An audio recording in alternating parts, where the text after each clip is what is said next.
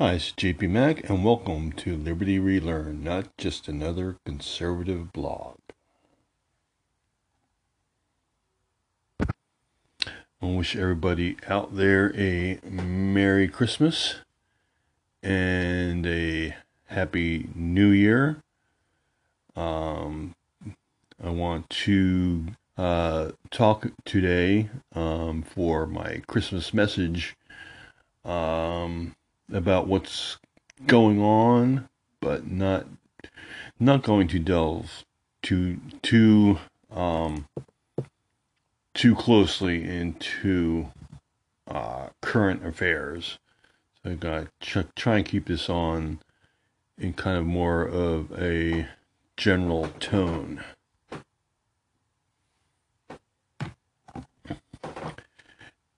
And so I'm going to start by um, reading my Christmas message, which was posted on libertyrelearn.com. So you can go on there and read it. And it'll also be posted uh, on the show notes um, where we get this podcast from. Last year, my Christmas message, I wrote these words These are dark times, both literally and figuratively. And I go on to say, Jesus is the light brought into a dark world. As they say, it's always darkest before the dawn. It's certainly dark in the world and our country today. We have an epidemic which has brought not just death of people, but the death of liberty as well. Our republic is in peril. States across the country have abandoned their allegiance to the Constitution the following of which they now see as optional. Some of those same forces have plans for this country that would basically mean its end. They believe that in its ashes they can build a new country, their utopia not but their own. So, where are we one year later? We still have an epidemic but one which appears to be on the verge of dying out. In most countries, you change your chances of dying from COVID are down and surviving it is up. When it comes to the loss of our liberties, we struggle to regain many that were lost, but gradually have seen many restored. In the U.S., the Constitution is back after going MIA briefly following the election of 2020. Those who strive for a godless utopia have been met with an ever increasing opposition, and the societal momentum of their movement has stalled. It's stalled because it has caused misery, not happiness, and its false promises are, if not being rejected, or at least being met by skepticism. In the closing days of 2021, there are signs that the light has started to vanquish the dark. Just as the Nativity signaled the beginning of a decades long process of renewal and ultimate victory over death, so too is there the slight hint of a nascent resurgence of those who would bring his light in our world. Happy and healthy Christmas. Okay, so as usual, um, after reading that, I'm gonna unpack it for you and kind of go over it. Now, of course, uh, the first part was what I wrote back in uh, Christmas of 2020. A lot of that still applies, but there has been some slight changes that I mentioned uh, we've turned the corner on COVID, both in the area of its physical danger to men, but also to danger to our liberty. Um, but having said that, we are still kind of in the death throes of the um, you know the COVID cult, as you might like to call it. Um, so you have the this cult of authoritarianism that has been brought about by the advent of COVID epidemic and what we're now seeing, at least in this country, on varying degrees in other countries also, are that authoritarian cult in its death throes. What I mean by that is we have, and I did a uh, show recently on the Omicron variant, um, challenging the notion that it is some sort of exceptional threat to mankind. Um, I believe it's just the opposite. It's actually, I believe it's a blessing in disguise that uh, could potentially, I stress could, uh, lead us out of this epidemic. And the way it can do this, uh, many are theori- theorizing, is that being uh, more contagious, but uh, less uh, deadly or less virulent, that um, it means that more people will get it and more people will acquire the immunity, but less people will die. And so, and of course, it's always been the case that, at least in a normal functioning human being, if you get the disease, you survive, uh, you have immunity, at least for a certain period of time. And science is showing us that the immunity is pretty durable. Uh, they don't know the extent of it yet, the uh, the long and short of it uh, yet. You know, they don't know how long it lasts or how long it remains potent. Um, but it it does happen, and what the Omicron allowed for is for people to receive this natural immunity more cheaply, if you will, than they have in the past with other with the original uh, COVID or with the original or some of the other variants like the Delta variant that were more contagious but also um, fairly fairly uh, deadly and fairly powerful in their own right. Um, Omicron doesn't seem to be following that trajectory as um, Delta recently had. Um, so it'll be interesting to see in a couple weeks. We won't know probably um, what the real picture is. Uh, you know, if you go on to um, worldometer uh, uh, if you go on to that graph uh, a few weeks from now, you'll probably see a huge rise in increases, um, but you won't see a corresponding huge rise in deaths. And so far with Omicron, um, there hasn't been that uh, corresponding um, increase in deaths. Um, not quite the degree of what we saw with Delta. And so, what that means is that the natural immunity that are recovering from this disease brings um, can be uh, gotten a little bit more cheaply than it has been ever in the past. And the other thing is, it seems to be spreading like wildfire, uh, at least across parts of the United States. Um, it's been the theory of a lot of us that everybody's going to get get it sooner or later. Um, some some version of COVID that virtually everybody will get it sooner or later. It'll be like getting the common cold, and um, that seems to be the case. I know personally. Obviously, this is as Dr. Fauci would say it's anecdotal. Um, but I've gone from having virtually knowing nobody who had it to just a few people from work having it to virtually almost everybody I know having had it.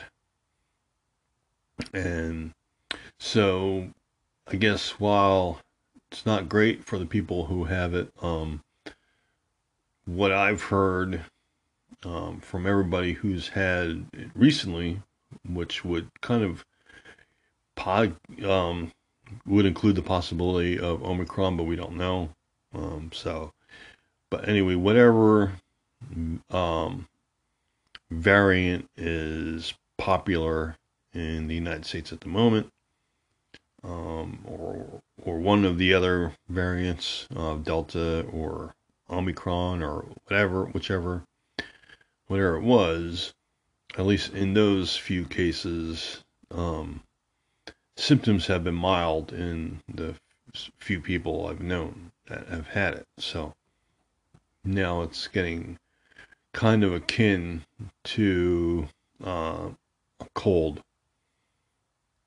But obviously, you know, there's um, always going to be a certain number of outlying people. And probably, particularly if you, you're not vaccinated, that will be, it'll be worse for you. Um, some people just have the bad luck of being uniquely unsuited for any particular disease or a particular variant of a particular disease. And so, unfortunately, there's always a uh, small number of unlucky ones, no matter how common the cold, you know, you could have a common cold, what we call the common cold. And there'll be a small outlier of people always react badly. Um, maybe they'll have some serious illness, and you know, just having a ca- uh, common cold will be the last straw. You know, the straw that broke the camel's back. In this case, that kind of seems to be what the data is showing, and again, uh, if we look at the worldometer in a couple weeks, uh, it looks like we will probably see, again, based on what I'm hearing, a huge spike in cases, um, but a, rel- a very small increase, corresponding increase in deaths. So, what that'll mean is that the correlation between catching disease and having the disease and dying from it or becoming seriously ill um, there'll be a wider and wider gap statistically between those those groups, um, and that's a good thing. And hopefully, um, again, the natural immunity that comes from Omicron will be durable and will um, be good against. I'm sure there'll be some other uh, variant. There's always going to be another variant down the road probably there's probably another pi or omega variant variant somewhere in the world today um, that we just haven't heard about yet. But right now, at least, seems like uh, the Omicron, um, relatively speaking, is a cheap way of receiving natural immunity um, unless something incredible happens in the future, um, that looks like that's what's going to be the case of it.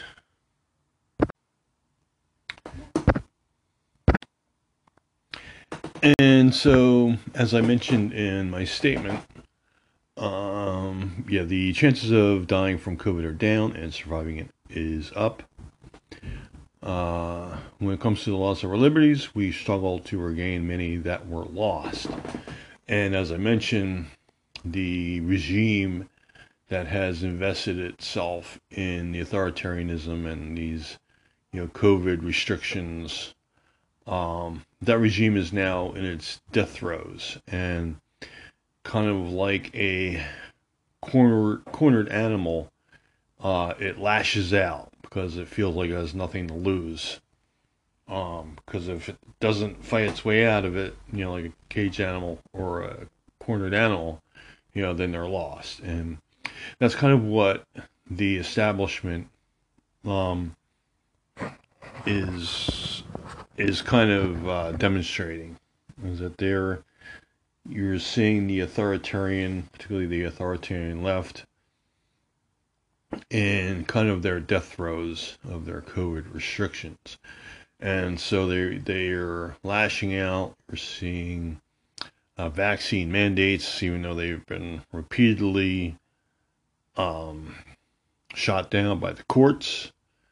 They've been repeatedly, uh, you know, stopped from being enforced, and OSHA, well, at least last I heard, is not enforcing the rule for forced vaccination for companies over 100 people. Um, I don't remember that changing, I think that's still the case. Um, but now you have, for the first time, I believe in the United States, um, since COVID began, you have cities such as Philadelphia, New York, I believe in San Francisco too. You have the requirement of COVID passports. In other words, you need to provide proof of vaccination in order to go to a restaurant or a theater. Um, so I would uh, hope that the people who are in those cities or frequent those cities might want to find somewhere else to go uh, to dine or to you know watch their movies or shows um, go someplace out outside of the the the uh, cities um, because you know that's really our only voice in this um, is to cause the business owners to complain to the city councils councils uh, about what's going on and and you know if, if enough business owners lose business over this and complain enough complain loud enough then maybe that'll hasten the day when these restrictions are lifted once they know they're so unpopular and of course you have in other countries you have really large demonstrations on a fairly regular basis now on like Australia, you know, see them in Melbourne. Uh, I believe there there's been uh, ones in Sydney, probably all across that country, and I say good for them. There is strength in numbers, so uh, good on you. Um, they're down unders. Um, you know, keep fighting the good fight. Because the, the truth is that your country, talking about Australia, but also New Zealand and Canada to a lesser extent, you are you, you can't really seriously call yourself um, free countries anymore.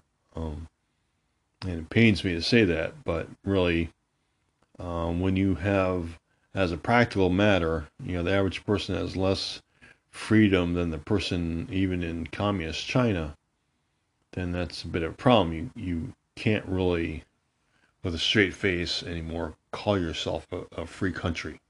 And that's an unfortunate side effect.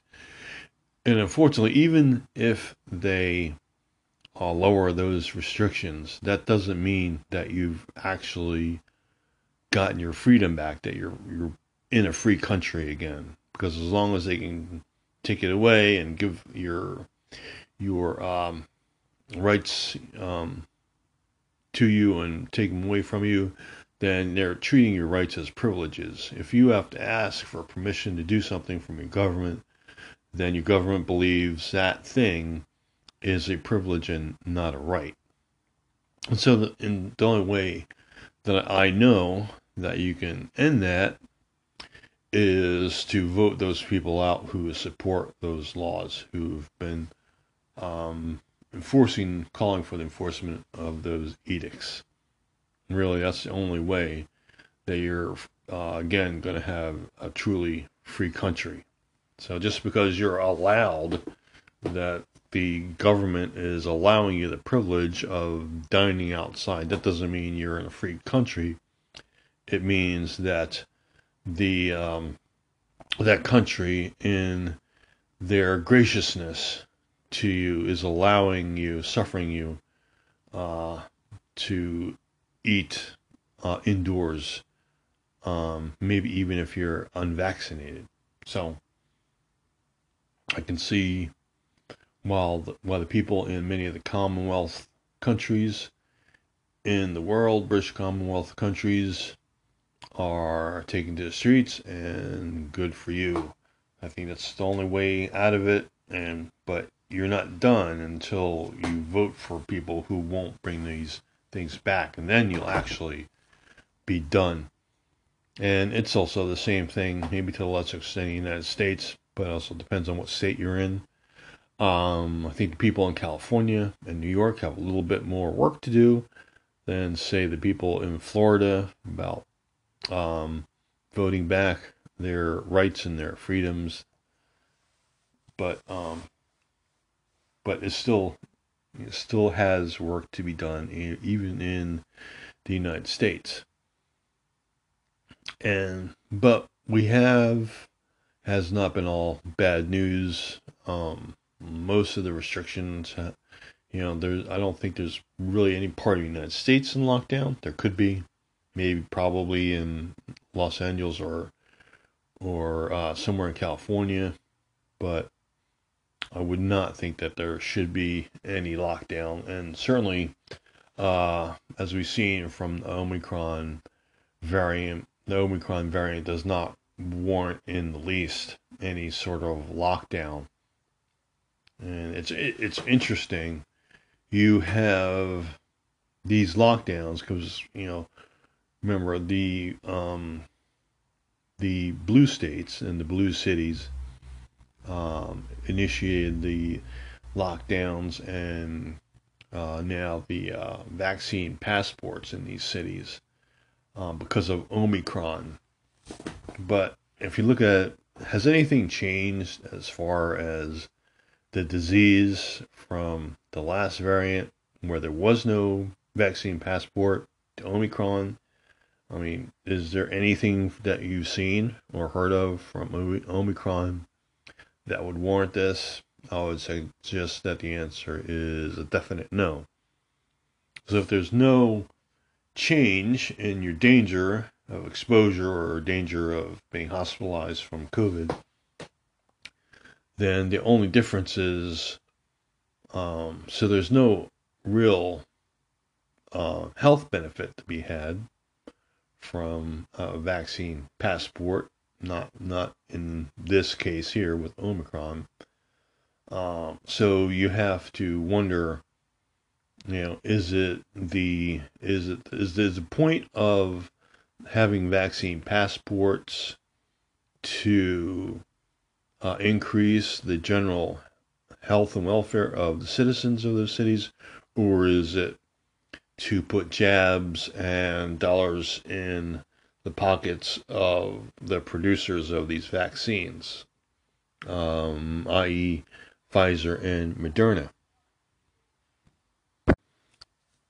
And so, the last I'm going to uh, speak on this subject before I move on is that, you know, if you want your rights back, particularly in these blue cities, you know, you might have to speak up a bit. You know, you might have to uh, not frequent the uh, bars and restaurants that require uh, vaccine um, passports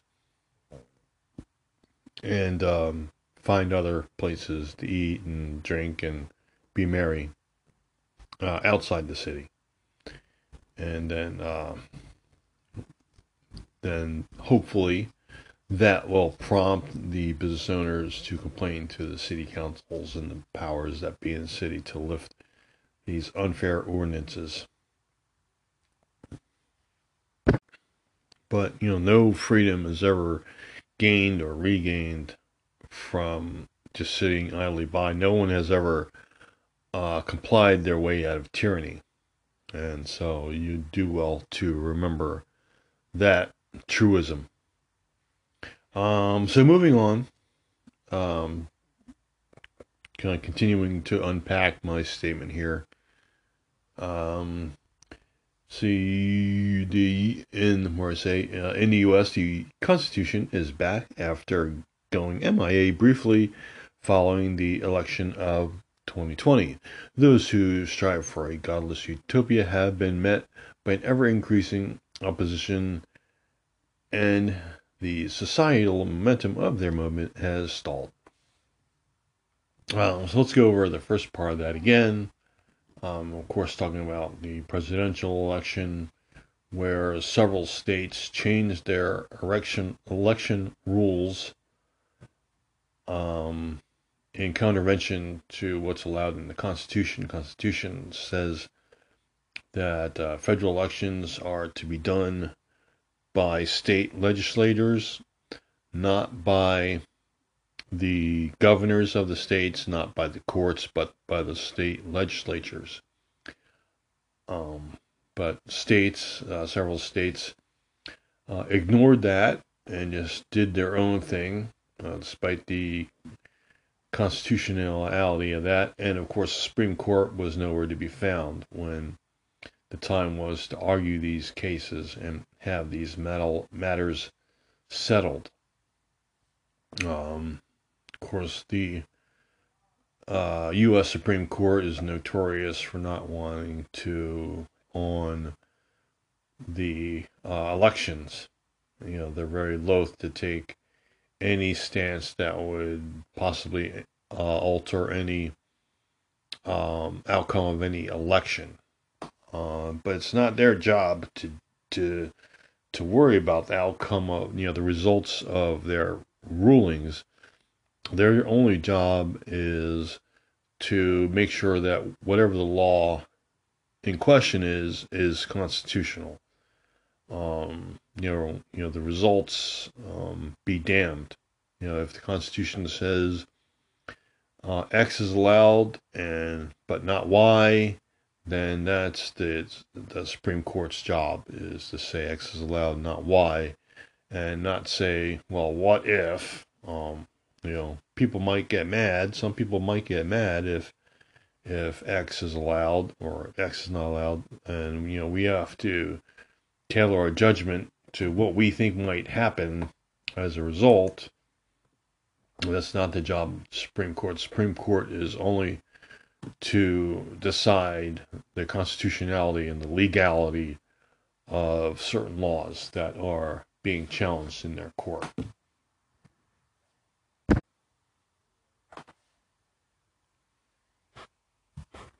And so that's my fear is that the Supreme Court will lose their nerve and decide to leave the vaccine mandate question an open question and not and not resolve it.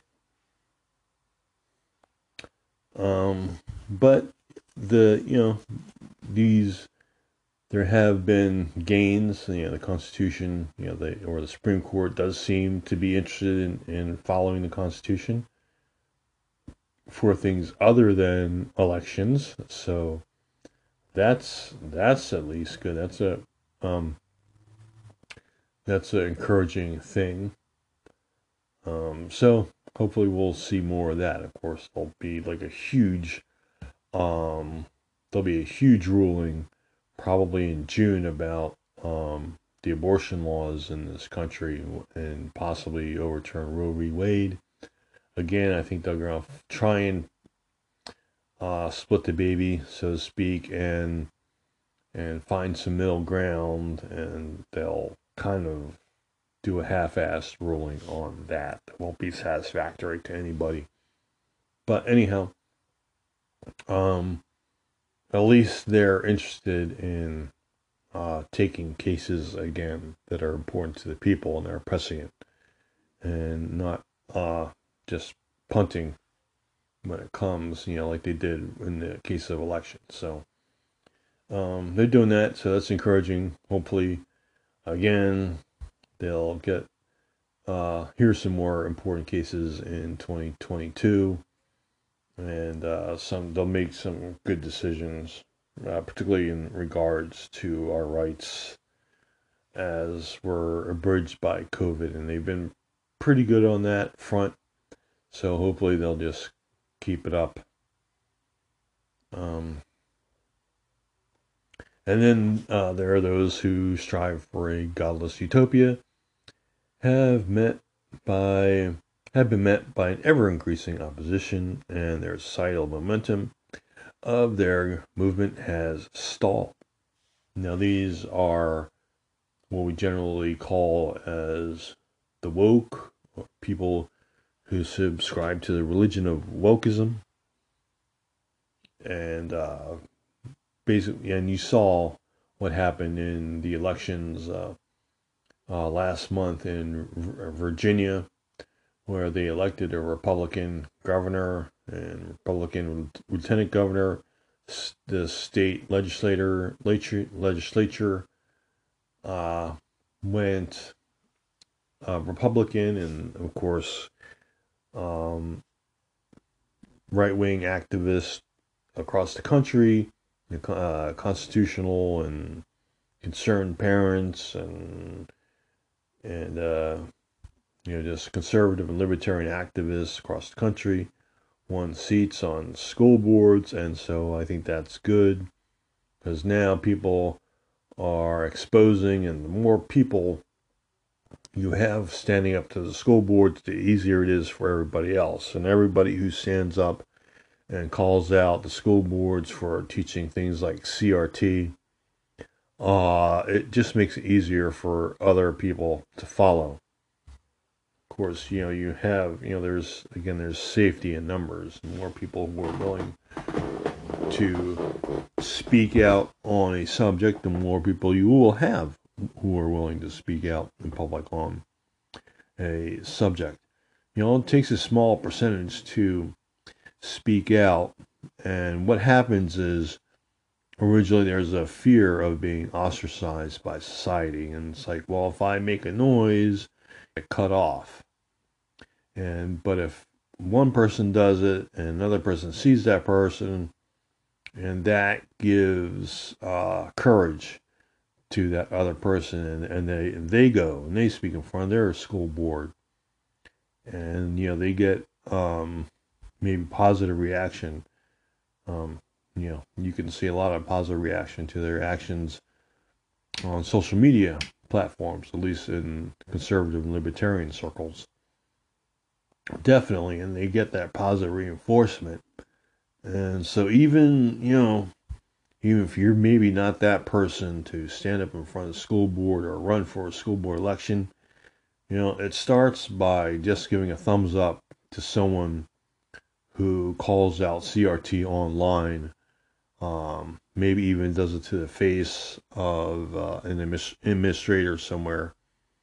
Um, you know, you see those, you know, they see those thumbs up and positive reactions you know, upvoting their remarks, you know, that give get gives people courage to do more. And again, the more courage they have, uh, courage is tends to be contagious, and so that's what we want, and that's what we happened uh, in Virginia and other states across the country this past November. And of course, this is you know kind of a shot across the bow for the Democrats.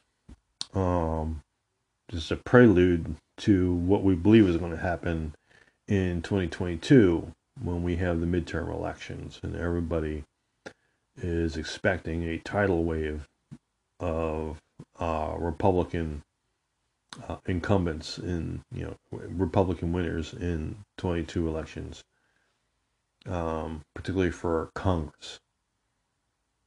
But it all starts in getting these small positions in school boards and such, um, and city councils.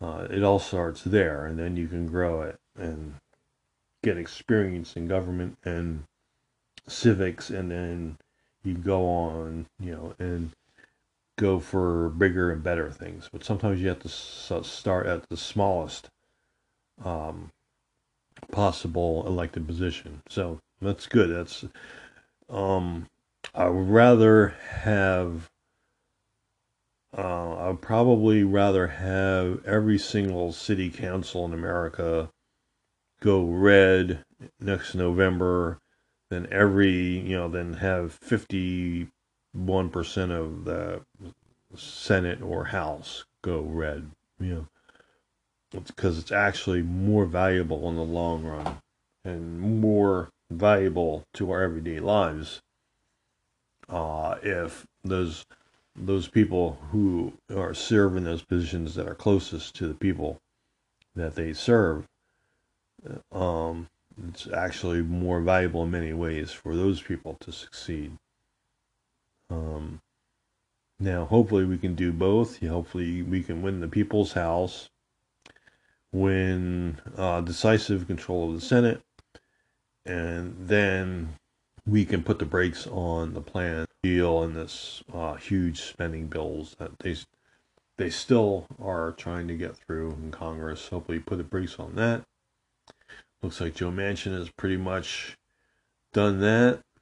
Joe Manchin and Kyrsten Sinema, in particular, have said no to trillion plus dollar spending bills, which is a good thing. It's fiscally irresponsible to do. There's just no other way to look at it when you're some like 28 trillion dollars in debt. I mean, come on. I mean, how can you believe that there's not going to be um that's not going to cause inflation? I mean, you know, even the Fed, even the people in government are backing off, you know, where they were saying it's going to be transitory inflation and now they're saying, well, no, it's not going to be. Um, so now we have to, and particularly when it comes to the politicians, they have to learn to connect um, the spending with inflation and, and just hammer that in to the public uh, wherever and whenever they can to whoever will listen to it. Um, that's really the only way that's going to get done. And plus, it's the people themselves. You know, they see, they know. You know, they may not know the inside and out of the these bills that are in Congress and what they're for and who's going to get what, but they know that when they hear a trillion dollars and they see inflation is on the rise and they hear a trillion dollars of spending and they associate on their own those two things. And so, really, that's the only way to overcome that. Otherwise, you're just going to have uh, Congress bribing the people with their own money. And there's also the other main part of it, which was the defund the police movement, which was idiotic and doomed to fail. And um, now we're seeing uh, country and uh, cities across the country um, how dangerous it is to uh, defund the police and to marginalize the police. Um, you see what they have in California. Many many cities in California have, for all intents and purposes, they've legalized theft.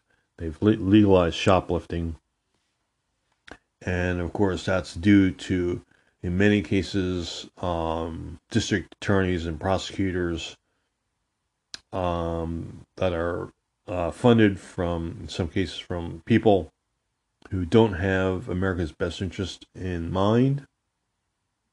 Um, they may think they do, but they don't. And they're funded by people who shall remain nameless, George Soros, um, who who get these people installed into these positions of power, and then these uh, prosecutors and district attorneys in turn are very weak in crime and they do things like no cash bail and unless you're the, a really big felon you're gonna hardly have to pay anything in bail. Or we're just gonna not enforce laws like prosecuting people for shoplifting under $950 and so people see the results of that these foolish policies. Even the people who, in some cases, voted for them, like in Minnesota, now they're voting to fund the police because they've figured out uh, that that the people um, aren't as stupid as they thought, and they don't, really don't like being um, crime and being in danger all the time, and losing business and profits and lives and limbs, and and lo and behold, their these their fantasies didn't come true about um, creating this utopia utopian society where people are just, you know, the problem with prisons is that, you know, we have too many prisoners in them. And, you know, this just nonsense thought process that is just all fools, you know, for, you know, lack of a better term. And people are seeing this. They're seeing these people for the fools they are, and they're voting against them. Hopefully, that will translate into a few district attorneys and prosecutors and state prosecutors and and the like in some cities and states. Hopefully, that will translate into these people being voted out of office. Obviously, if people like having their things not robbed and not being raped and murdered and and uh, assaulted. You know, the people don't like those things. They will uh, learn who to blame for them and who the problem, who the uh, who the pro- you know, where the problem lies, and they'll vote these people out. And uh, you know, even George Soros doesn't have enough money, hopefully, to overcome the common sense of you know tens of millions of city dwelling people. But we'll see, and hopefully uh, sooner, more sooner than later. And that's another good thing. But anyway, just kind of get this back on the positive track. I think people, again, are seeing these um, people for the fools they are, and they're voting them out of office now that their their um, foolish notions are no longer uh, just theoretically. Now that the pain is real, real people are experiencing the pain of crime and high inflation that now that uh, they're being voted out of office. And you know the sooner the better. And so as i mentioned in the closing statements of well closing sentences of my statement um, you know, just as the Nativity signaled the beginning of a decades long process, notice I put decades long, you know, Jesus didn't born, you know, Jesus didn't save the world the day after he was born. He didn't save it on Boxing Day, okay? He saved it on Good Friday and on Easter 33 years later. And so remember that the pro- this decades long process hopefully it won't take take decades but think about it. The left has been working on towards these goals for literally a hundred years now for so for a full century now. The left you know the socialists the communists the fascists all of these collectivists have been working against a plan to basically dismantle uh, Western uh, civilization, society, and capitalism. You know, they just didn't start doing that two years ago. They started a hundred years ago. And so if it takes 30 years for us to, re, you know, reverse the damage, then we have to be willing to um, be in it for the long haul. You know, this is uh, bound to be a multi generational struggle. And in reality, is every single generation uh, has to maintain the freedom. Of course, as Ronald Reagan said, you know, um, paraphrase Ronald Reagan, you know, you know, freedom is never more than one generation away from being extinct. And this is true, and we're finding out that we are in we are part of that generation that is looking down the barrel of extent the extension of our freedoms. And so, um, yeah, Ronnie had it right there. And so we have to be prepared. You know, we would love to think that, you know, we're going to win in 2022 and we're going to win in 2024. You know, we'll have Trump or somebody else. Um, win uh, for the Republicans or you know Joe Manchin, you know, could run for president by maybe by that time. But anyhow, um, you know, and that will be that that will do it. Um, I think that's a little bit naive to think that. Um, it'll certainly help to um, turn over Congress and eventually the White House. That will help. But, you know, that Congress has to pass good legislation, it has to get a reputation for helping the people. I mean, it, it's not going to do very well if you know these two trillion dollar bills are only reduced to one trillion dollar spending bills, or the one spend the one trillion dollar spending bills are only uh, three quarters of a trillion spending you know dollars spending bills. You know, we're not going to win that way, and we're going to have to um, keep you know the regulatory body, those unelective, you know people in the deep state. You know, we're going to have to keep them at bay and so we're going to have to use wisely the power, you know, if we get it, that uh, the American people give to the conservative leaning politicians uh, in this coming November's election, midterms, and then again in the presidential election. And the idea is that to have a central government, a federal government so weak that it doesn't really matter which power is has a presidency because they can only do so much damage to the country in the two years or six years or four years they're in power, as the case may be. Um, so we we have to do more than just not um, add on to the debt. We have to make it harder for the debt to be added on to. And I really hope that if we get a big enough majority in Congress, that we can start seriously talking about uh, things like a balanced budget amendment. Maybe, uh, probably won't be an amendment, but maybe a, a flat tax.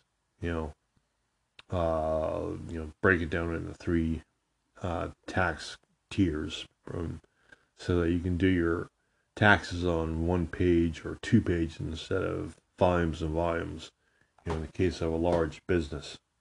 So hopefully we will not just win and hopefully not just you know stop the bleeding, but we can also make things better.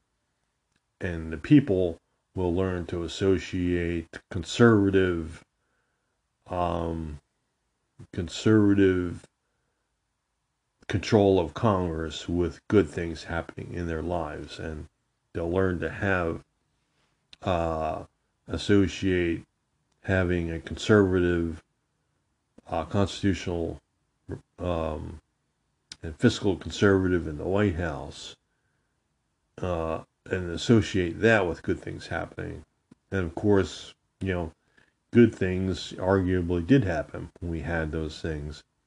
Um, the press wouldn't let you realize it, but now, in con only in contrast, now that the you know inflation is up and all of the good economy has turned bad and all of these you know bad things have happened, now only in contrast does does it um, do we now see the benefit? Many people now see the benefit of having a conservative or more conservative president uh, in the White House and having a more conservative Congress. So now, only now, after they've had, it only took less than a year for all of these things to go to hell with, you know, starting with Afghanistan, inflation, crime, um, even COVID.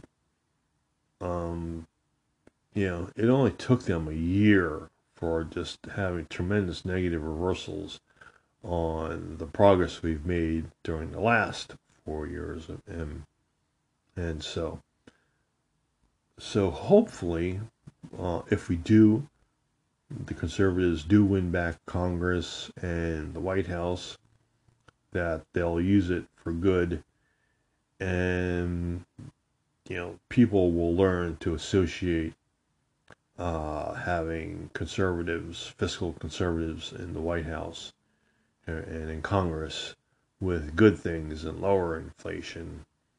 But first, you know, we have to stay the course. First, you know, we have to win the argument with the American people. Hopefully, we can do that. I think that's going to happen. I think that the American people are more open to hearing the conservative point of view than they have been for in a long while, and hopefully we will take advantage of that uh, newfound goodwill and our new newfound um, power in messaging and uh, power in you know hopefully maybe even winning the culture war as it's being played out and that would be great um, because I kind of want to stress when I make these statements, you know, it's it's a beginning of a decades long process of renewal.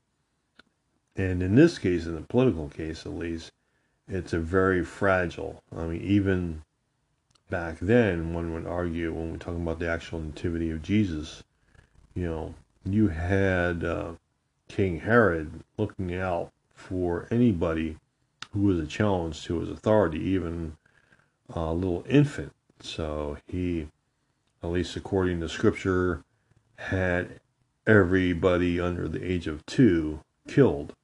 And that's the reason why eventually uh, Mary and Joseph and Jesus went to Egypt, fled to Egypt um, to get away from that uh, Herod's edict of killing everybody under two years old because they were seen as a threat to his power.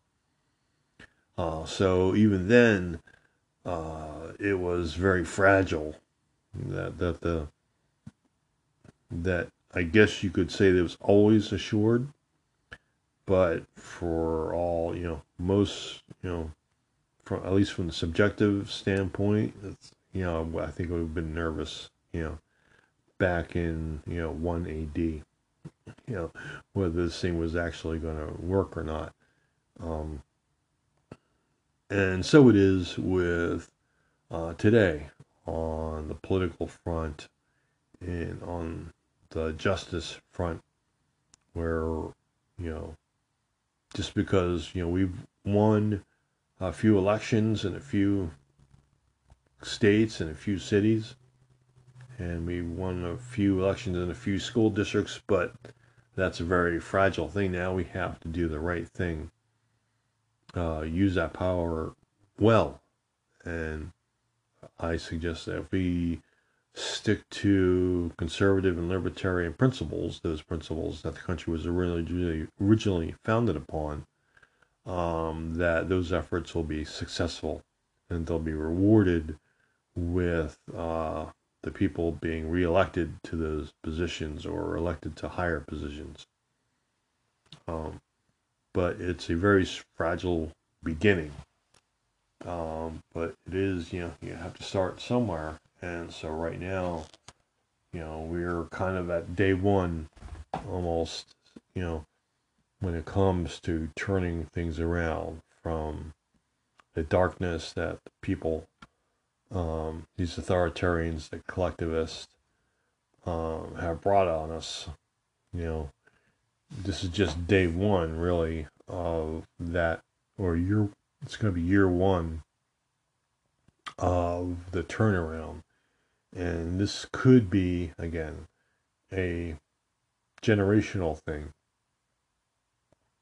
Um, again, the left, the powers on the left, particularly the socialists, um, have been working non-stop without and without rest for time.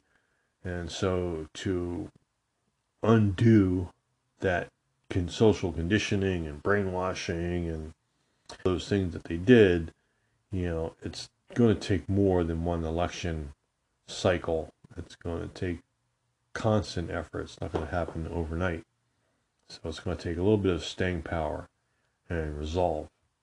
But uh, I think that things will, again, if we stay the course, if we stay true to the values of life, liberty, and the pursuit of happiness, and and the thing, the thought that all men are created equal under the eyes of God, and those things that the country was founded upon, if we stick to those ideals, then we should be fine. But they're not going to make it easy. Um, we have to make it easier for ourselves and for others.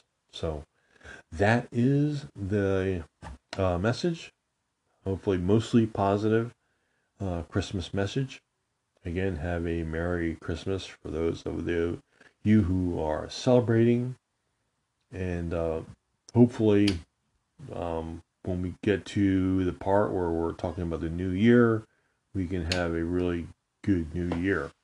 And speaking of which, I think we can safely assume that there's going to be a New Year's special. We're going to have a retrospective of all the different podcasts of the previous year of 2020. So we'll have some sort of highlights podcast. Probably be a multi thing.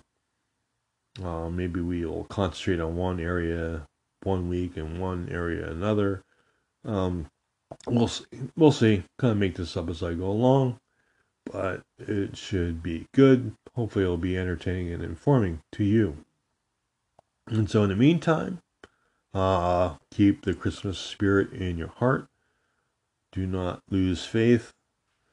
And um, we will see you uh, soon after the new year. And uh, we will be talking about all the great things.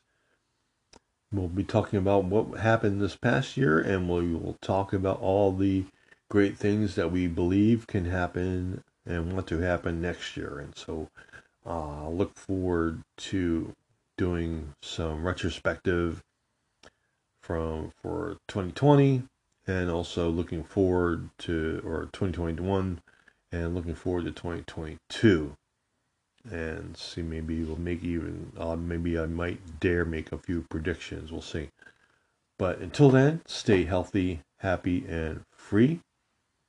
This is JP Mac from Liberty Relearn uh, libertyrelearn.com online, Liberty Relearned on uh, Facebook, and JP Mac on Parler. So hopefully you'll look us up on one of those places. And, uh, you know, when you leave this podcast, you know, go to your platform, whoever does your platform, and give this stars or five stars or however many they allow. They'll encourage other people to listen. And thank you. And don't forget, maybe too late for Christmas, but you know, a t shirt from the Liberty Relearn store, always a great gift. So don't forget, you can do that. You have to go to libertyrelearn.com and then look for the shop. I think it's called our shop. And get you a nice t-shirt. I really like the ones personally that say this will defend and have a little picture of the Constitution that says we the people. I think um, that's, uh, yeah, I suggest that you look at that one. Pretty good. So anyhow, thank you for listening this past year, and hopefully next year will be a great year too, even better uh, in many ways for the podcast and for you and for me and for the country as a whole. So until then, thank you very much and uh, see you next time.